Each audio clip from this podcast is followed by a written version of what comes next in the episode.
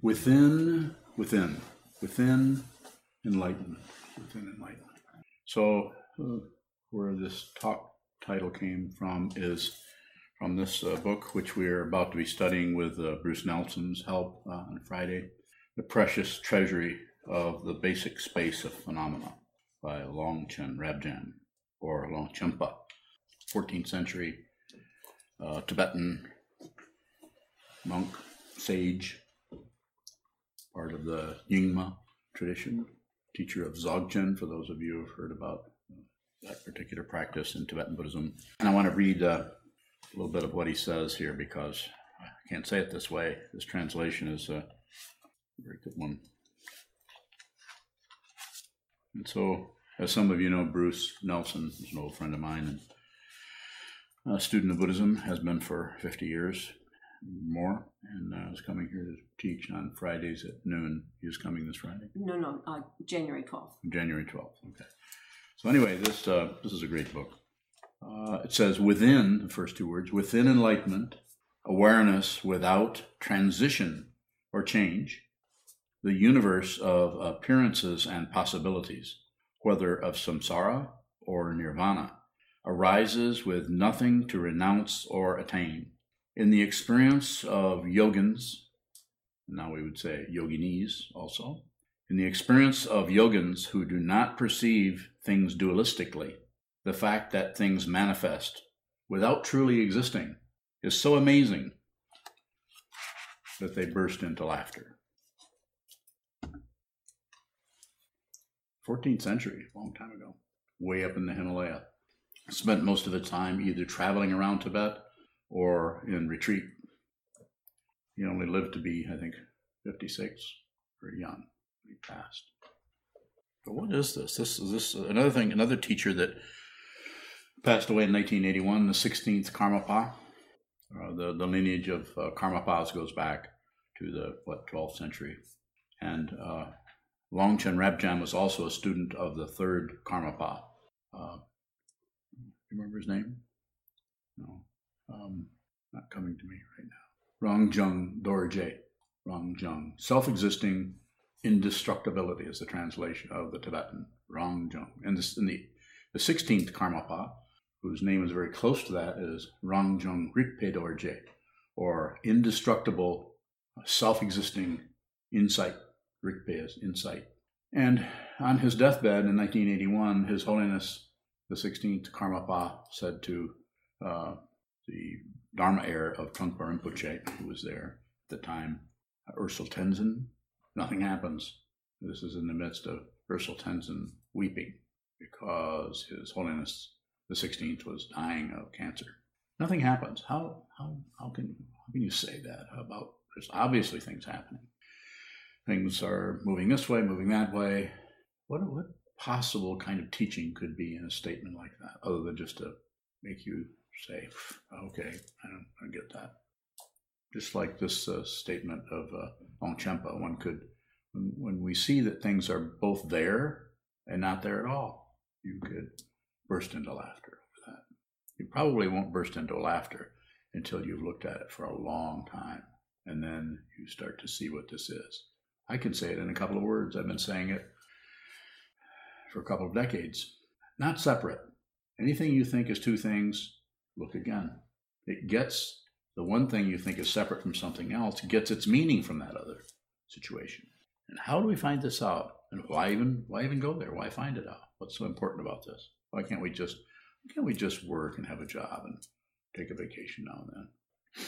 You can. Some people are doing that. Quite often there are people who are either born into money or tend to make a lot of money, uh, who are able to kind of support themselves for 50, 60, 70 years, and are just fine. You could do that, but you're not doing that. You're here. You're here, and you're here for all kinds of different reasons. If you looked at why you're even here, you might just have come in for a, a day, you might have come in for an hour, you might have come in here for several years. This, te- this teacher, uh, Longchenpa taught very directly, directly pointed out the nature of the mind to his students and in all of his teachings. That just those few lines I read there are there's just more of the same. It's it's It's this when we read it, there's this constant kind of almost a kind of a badgering of our intellect, of our thinking process, our analytical mind to uh, slow down, level out, and just see what this is. Not think about what it is, but see what it is. Hear what it is, smell what it is, taste what it is, feel what it is, think what it is. How does it look to you? You understand? You have questions about this? Why is it laughter that the yogi or yogini would burst into? I think it comes from seeing how preposterous it is, it, preposterous it is that we would have any problem with anything. How we actually take this and turn it into some kind of something else, and seeing that that uh, complication, just seeing it, seeing it, seeing it, and seeing it, just kind of unwinds, and then we see that it's not separate. We see that we're not separate from anything. We see that those who are assigning success to one situation and failure to something else, who are looking at themselves and thinking, doing so well here, I'm having this kind of thought or that kind of thought. I, I used to feel really good, now I don't feel so good. Is to begin to see that we're generally inventing all of those problems. So it can get quite humorous. There's also been stories of teachers bursting into tears. Same thing laughter, tears. There's also stories of teachers bursting in a rage and chasing their students down the street. I don't do that very often. It's not because I don't feel like it, I just am old. Could you read the text again? I can, thank you.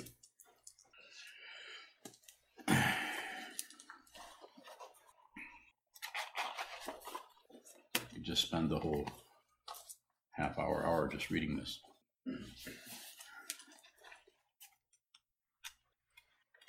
Needs self-existing bookmarks. Here. Within enlightenment, awareness without transition or change. Within enlightenment, the universe of appearance, of appearances and possibilities, whether of samsara or this wheel of life and death and the struggle part of our of our existence, or nirvana, or the, the happiness, the completion, the end of suffering part, arises with nothing to renounce or to attain. So nothing to stay away from or nothing to grasp onto, passion and aggression. In the experience of yogins who do not perceive things dualistically, in other words, they don't they don't see two different things. They just see just this. And if you see just this, and you notice that those around you are not doing that. They have kind of this interior war going on. They might even have a very peaceful kind of countenance, but there's some kind of interior war going on, or struggle, or conflict, or disagreement.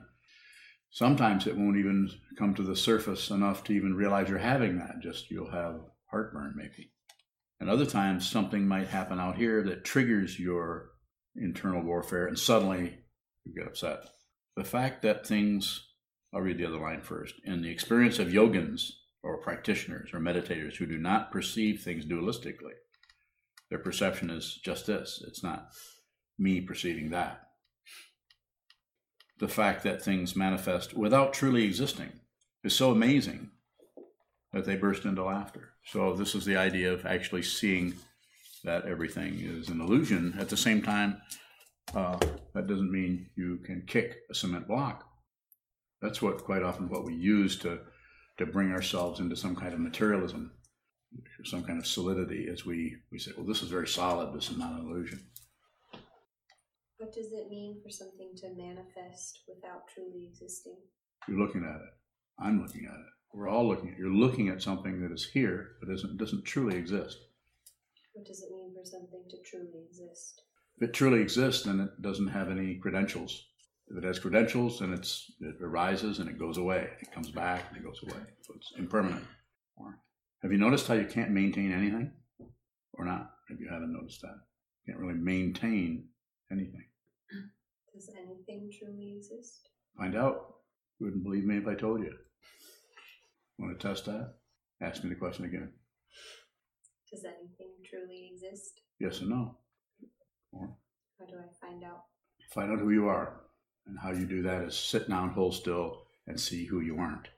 Good luck.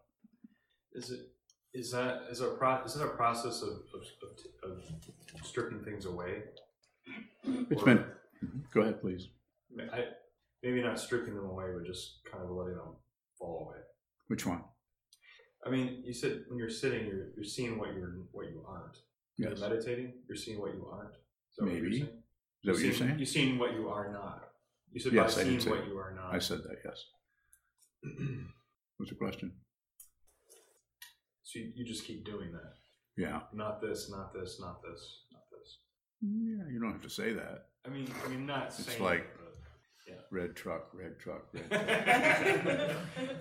Don't do that. You could just just see and, and let it do whatever it needs to do. Don't accept, don't reject, don't look away. Don't accept it.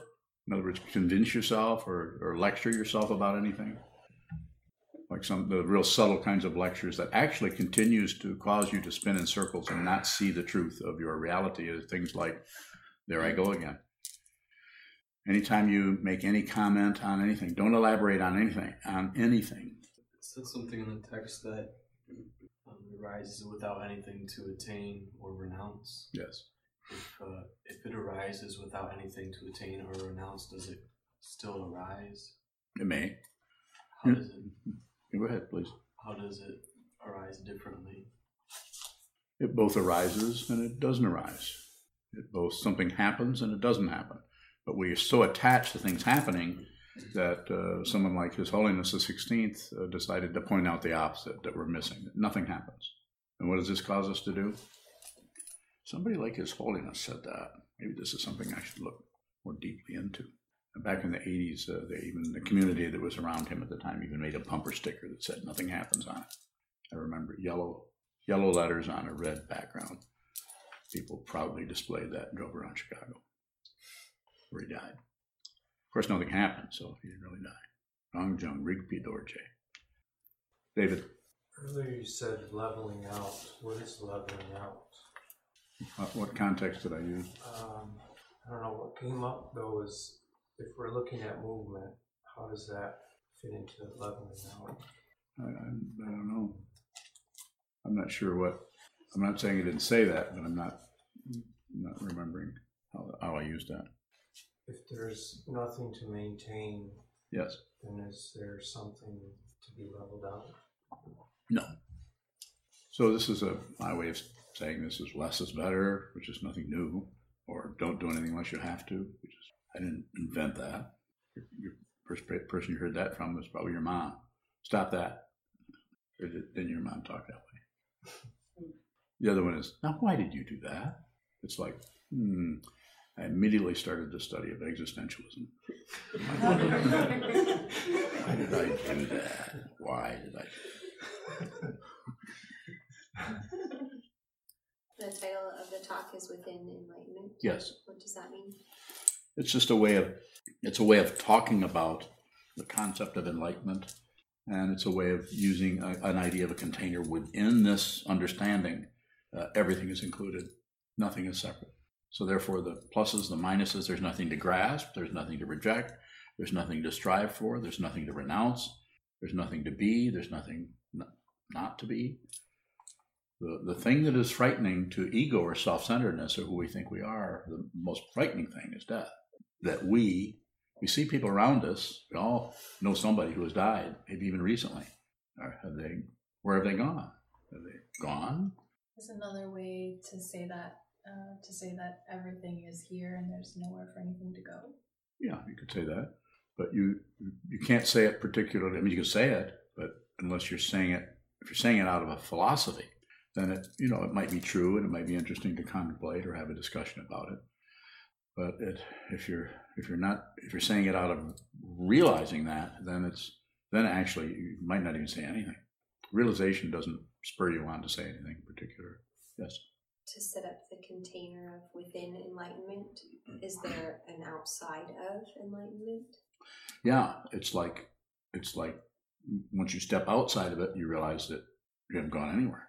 Surprise! That's why it's so funny. That's why you would laugh is when you when you realize, as the Trungpa Rinpoche called it, the cosmic joke. The cosmic joke. You realize what this is.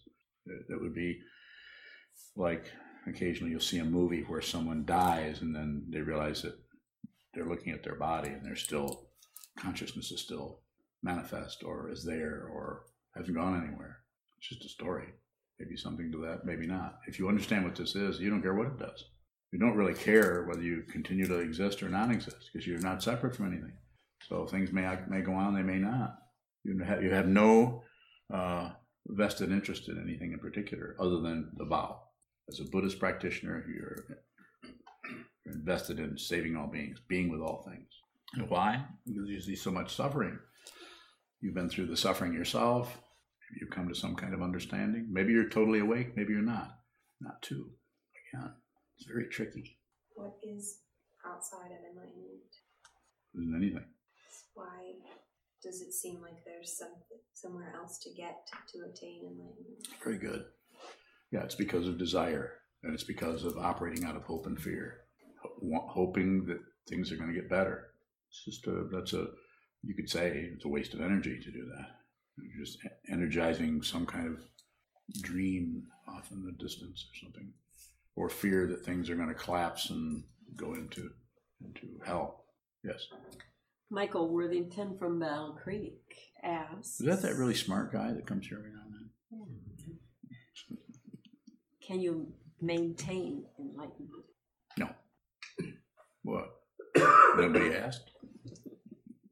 No, there's nothing. It's not a maintenance situation. It's already the case. You're, it's been said, and I'm saying you're you're already what you're looking for is right in front of you, always. If you think it's somewhere else, then you'll go somewhere else, and then you it's not there, and then you go somewhere else, and it won't be there. Go from job to job, relationship to relationship, to city to city.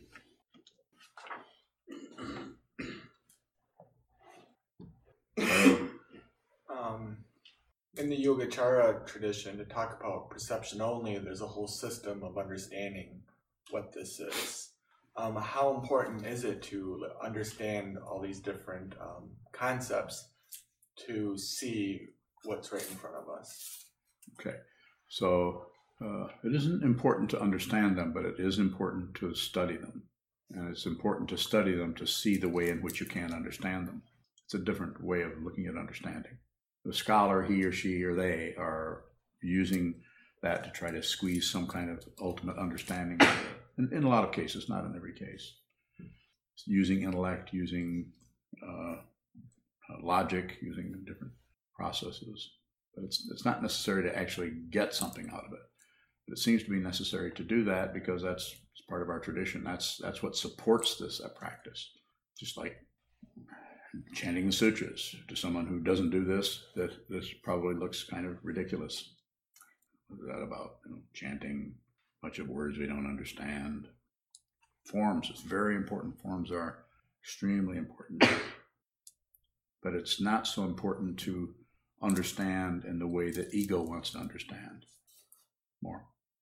So, if our um, energy is moving towards understanding, um, I'm just wondering. That is just what I do. So, how do I work with that that uh, that habit energy? Just keep just, just good description of it. Just habit energy. Just keep looking at it. Don't fight with it. Don't try to stop it. Don't justify it or fluff it up. Don't comment on your mental activity. Just observe it.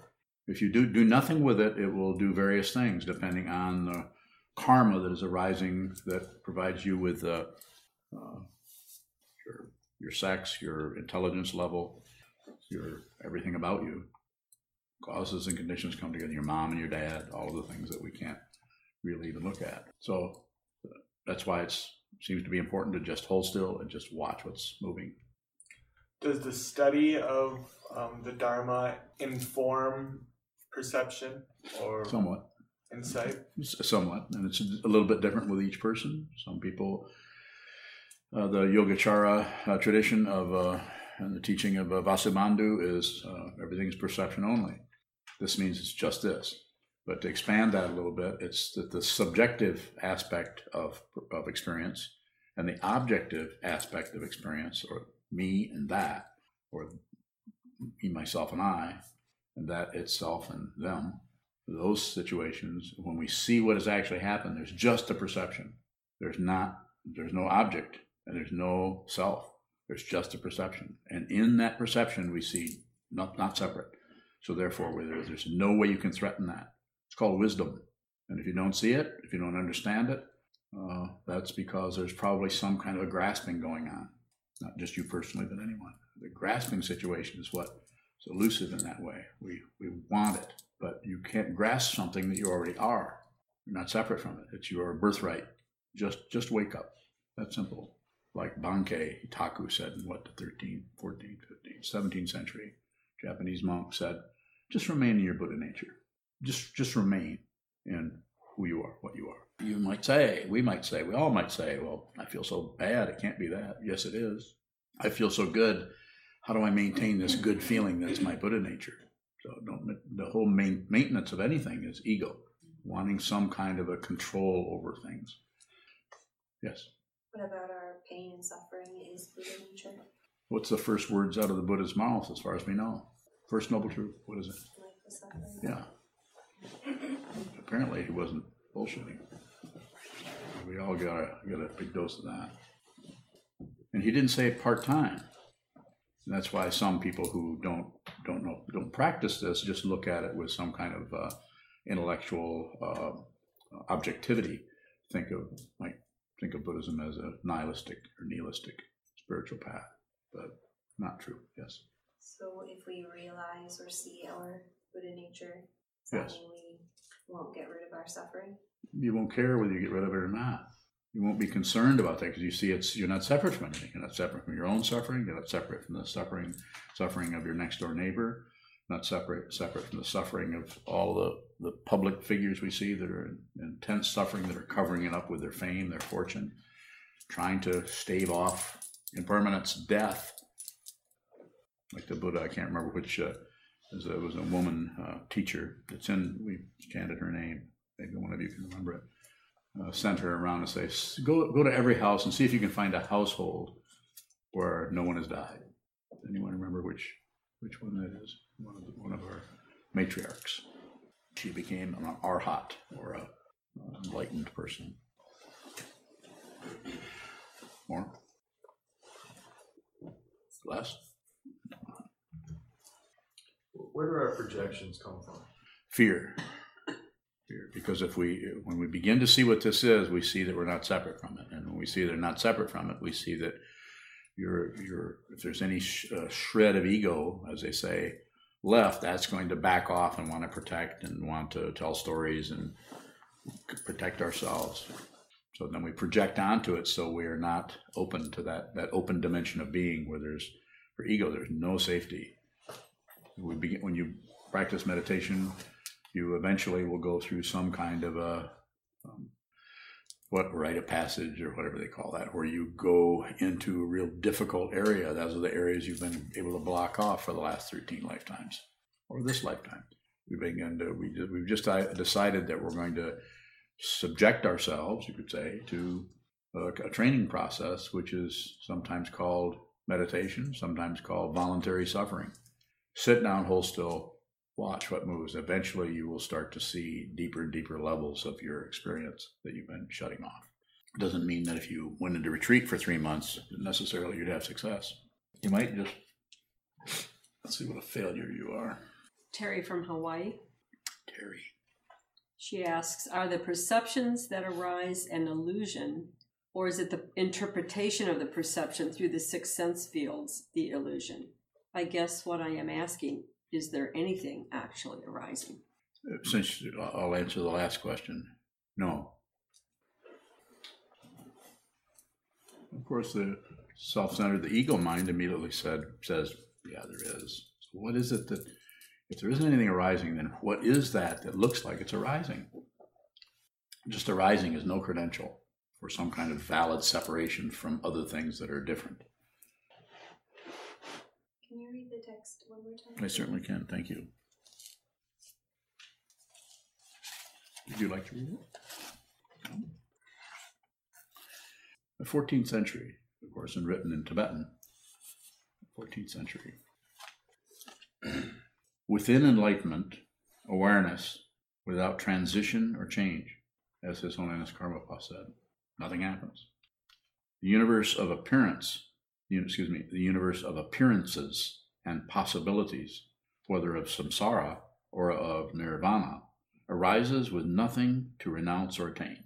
In the experience of yogins who do not perceive things dualistically, the fact that things manifest without truly existing is so amazing they burst into laughter. The fact that things manifest without truly existing.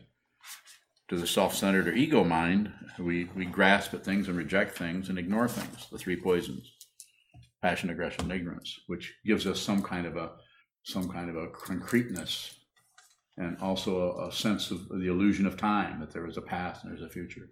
When not exactly. If nothing arises, is everything that we think arise 100% bullshit then? Ninety nine percent. What's the 1%? Um, that's the part you keep missing. What am I missing? The one percent. It's what happens when you talk to Zen dudes.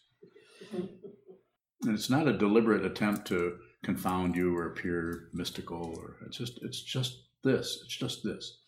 Yes, Shoka. How come you titled this uh, talk within enlightenment? That's the first two words of the line. Is something about those two words more important? Mm, they were the beginning of what he said.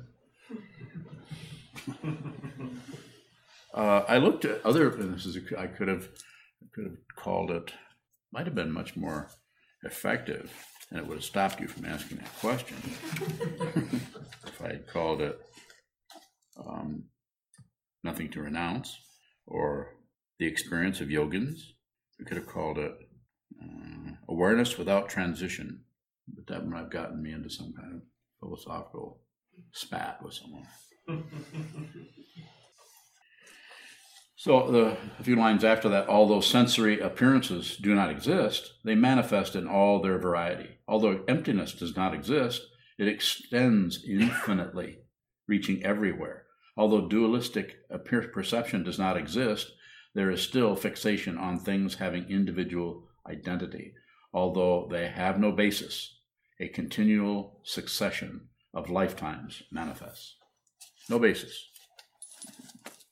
So you often you'll hear me say, talk about your past lives, my past lives, and at the same time say, I don't believe that, nor do I disbelieve it. Not necessary to believe or disbelieve or ignore anything for it to do whatever it does. And whatever it does, it's not separate. It says the experience of yogini or yogins, um, you've talked about enlightenment as not being an experience. So Yes. what what is experience pointing to in that? So case? he's using it this way. We don't know what the Tibetan word that someone looked at and say, I think this means experience. I go, that's the best word to use. So we don't know what he used in Tibetan. Those of us that study Tibetan, I don't think there's anyone here studying that, but we could go and look at that and that could show up. Or the way I work with that is I say experience, uh, experiences come and go. Uh, realization doesn't do anything. It doesn't appear, it doesn't disappear. It doesn't mean that realization, if this were to come about, excuse me, wouldn't have uh, experiential qualities or, or, or have some kind of experience with it. But what it is in itself is not particularly an experience. It doesn't have a color, a texture, a shape, a smell, a rhythm, a tone. Yes, is perception an experience? Ex- ex- experiential, yeah, perception. But it's a way of, uh, uh, it's a way. You could say it's a way of tricking you, because ego loves this. Ego wants this until it starts to realize that it's walking into a Venus flytrap, which is the nature of, uh, of awakening. It's uh, it's ego starts to hear this off in the distance, its own funeral march, not to get what do they call that word when you're getting negative about something. morbid Pessimist. Yeah, those two, macabre. yeah. Yeah, macabre. So there's an experiential quality to it, but it's but in itself, uh, it's it's still the case, even if there's no experience happening. So your experiences may still keep, continue to come continue to come and go, but they can't find a central. They can't find a self anymore. They can't find somebody who's having an experience. So I'm having an experience of listening to my own voice in response to your voices. What's the difference? What's happening over here that may not be happening over there? Can you see or can you tell? Can you speculate? Does it look like you're asleep and I'm awake? Really? I'm making a good impression on everyone. Yes. Uh, question, uh, another one from Michael. Um, is enlightenment just a perception? I think I think it is. Uh, it's a concept about something, so I'm not sure where he's his question is coming from, but I would say, is this Michael Worthington? It is. Yeah, so I would say, yeah, it is. We need something. We have to talk about all these words, translations, and we talk about perception only, and we, we have to use the words in order to nudge ourselves, to crowd ourselves, to to bring our our awareness to see what is fundamentally the truth, the truth, what was fundamentally the truth, not separate. Nothing is separate. Things are separated, sometimes to the extreme, but fundamentally not separate. Yes. And a follow up question uh, from Sanho in Saginaw What is enlightenment then? Well, there's different ways of saying that. It's, uh, it's the end of warfare. There's no internal warfare. The most difficult emotion you think can flood into you from God knows where. And you don't, you don't, don't you don't, you don't, you aren't dismissive. I don't care about that. I'm enlightened. Nothing bothers me anymore. I don't mean that. I'm just saying things come in and they can't find a self. They can't find a solid uh, part of your consciousness that's cringing in a corner, hoping nothing bad happens. Is suffering different from warfare? Suffering is just it's just difficulty. We're just having this an abrasiveness. We have nerve endings all the all the six sense fields, including the mind, are like nerve endings. And they're if you're listening to to Mozart, maybe you don't like Mozart, but maybe you're listening to some particular kind of music you really like. You know those nerve endings. The hearing is, is are are are um, there's a lot of um, romance or a lot of beauty happens in the uh, the, the way that uh, those sounds are arranged to, to, to evoke something that is transcendent, that is beyond. That's why music is a uh, is is a uh, can be like like some kind of a religious experience. so so emotionally, it has a direct purchase on our on our emotions. It bypasses the intellect usually. So just just just like if you hear a kind of music you personally don't like, if you don't like I don't know some other kind of music. Yes. Is uh, duality a necessary part of suffering? Can you have hmm. suffering without the, the duality? You, the, suffering can can continue on some level, kind of difficulty or pain or um, abrasiveness can happen, but it doesn't have a self that's like, no duality. There's no self that's having that experience. It's just that. So it's not separate. So there, so it may come, it may not. The causes and conditions that arise as any given thing are no longer you're no longer at war with anything. You're, I'm not saying you're sitting back and enjoying your suffering. You're not adding on some kind of a, uh, but you're not really concerned about whether it comes or goes. You're, you're, you might even be just really curious about how emotions arise. You have more of a, say, objective without having a subject. It's like, as has been said before by other teaching persons, uh, it's like thoughts without a thinker, thoughts without an identity that's creating. Go ahead. Um, you you often talk about suffering as abrasive, and you use the example of a feather and, and nerve endings or something sharp. So there's just the texture yeah. of two. There's, that's how the contrast, the texture arises. So is contrast um, in some way different than duality or separation?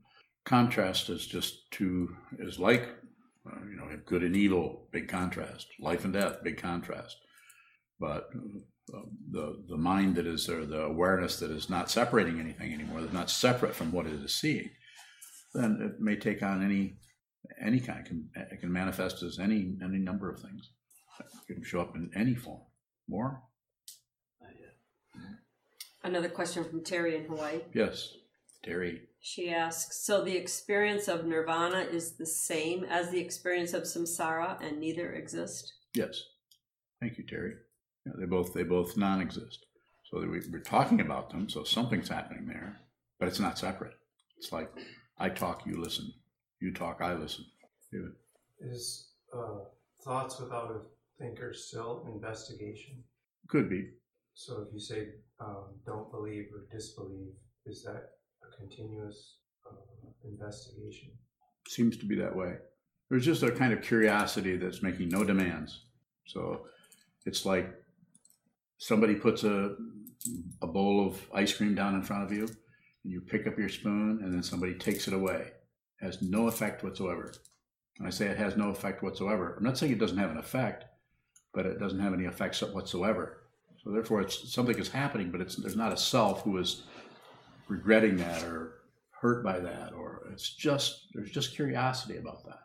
You could call it transcendental curiosity if you wanted to think of yourself as an enlightened sage. uh, pistachio, by the way. Yes. Patrick from Seattle. Yes, Patrick. Yeah, he wants to know Are you the last Jedi? I'm the first Jedi. All those others were fakes. Spelled with two D's. Have a few minutes left. Any final questions on this uh, within enlightenment? I would say yes. Go ahead. Um, earlier, um, we were talking about if you realize, you're like, once you realize enlightenment, um, it's not that suffering quits existing, but it, you quit being bothered by it. No. What about is that the, the same for like uh, joy and happiness too? Then, or is that different? Yeah, you're not. You're not particularly. Uh, it's not a big contrast anymore. But you're seeing it. I mean, we're not saying that. If you uh, realize your true nature, is a way of saying this. Is then realize who you are, your original face before your parents' birth, which is uh, not some other time. If you realize that, then uh, we're not saying that all the suffering in the world uh, goes away and you're not bothered by it. And oh, it can become very intense. The, the intense awareness because you're no longer preoccupied with some self, some an, imaginary guy or girl or person. There's no that pre- preoccupation is there. So suddenly you're just you're living in an open dimension where you you have you barely have a body. When I'm saying that, I'm not saying it's some kind of mystical experience. I'm saying your body's here, but your your mind can just go anywhere, goes through walls, doesn't feel like anything special. It's very ordinary. So you don't brag about it, even to yourself. Like, ooh, look what I can do. So suffering may come and go. It may suffering may appear to be someone else's. It may appear to, appear to be yours. You're no longer confused about any of that. You're no longer at wars. Uh, the best way is you just. I often say to people if I if they're open to it or if it comes up, just lose the war. There's nothing. You can't really lose what's really what's really valuable. You can't lose it. You're not separate from it. It goes on forever. Yes. What causes the ego to grab onto what doesn't exist? Fear. What if what if I make a mistake? What if I do something wrong? Sometimes we're confronted by, as sometimes your experience might be, or anyone's experience. You have you're, you're doing fine, you're, and then suddenly you're confronted by an extremely angry person, you know, and to, and to to be hooked by that because you've not examined your own anger. Then suddenly you're at war with somebody you don't even want to be. You might even be lecturing yourself. I got to get out of here. I, I don't want to do this, but that person's really upsetting me because they're accusing me of something I haven't even done. I'm not guilty. We tend to get into that warfare but one who has some clarity, even they're not totally awake, but has some kind of clarity, and the clarity is beginning to arise as more primary. The awareness is starting to seep out in front of the thought patterns, which are based on open fear. That awareness is getting out there, and you're starting to see. It's almost like X-ray vision. The person is angry, and you see how bad they're suffering, how afraid they are of their life, and they're so afraid of, they want to find an enemy they can blame or attack, so that they can get away from their own terror they're terrified of their lives. We there are people in public office office who are so completely terrified of everything that they're just they're just full of uh, detritus, junk. They'll, they'll, say anything to throw up some kind of a smokescreen. Not so much so you won't see what's really going on, but so they can't even see how how incredibly uh, terrified they are. You know what I mean? We've talked about it before. So that's why it's so important to train train your mind. Uh, all the things that's going on in politics, people shouldn't we be doing this? Shouldn't we? Well, maybe. I'm not saying you shouldn't, but please, if you're gonna, whatever you're gonna do, please train your mind. You don't have to become a Buddhist. I don't give a shit what you do. Do whatever you want to do, but train your mind. That's really important. Walk away, and if I don't ever see you again, do whatever you need to do. But train your mind to include a little bit of time where you sit down, hold still, and you don't do anything but watch what your mind is doing because that's the source of your difficulty, either now or 20 years from now. If you have the unexamined mind, If it's unexamined, then something happening out there because things are not separate will trigger this, and suddenly you will start to have feelings that you don't think are yours or you think are caused by those guys. Warfare. It's everywhere. Mm-hmm, you know, it's everywhere. I don't need to even go over it. Yes. Another question from Patrick in Seattle. Yes. Does suffering have a purpose, or is it just this?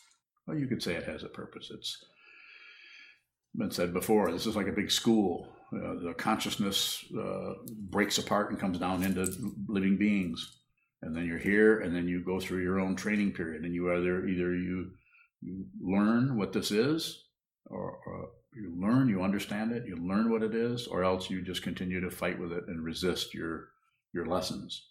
Sometimes people come to me and ask me to be their teacher. I start to function as their teacher, and then they leave before the lessons are over with without my permission.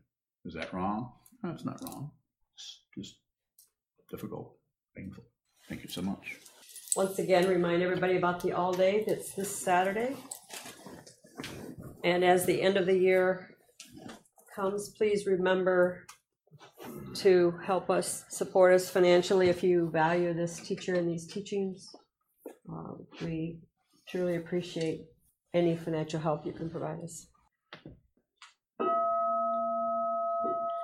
This penetrate into all places, so that we and every sentient being together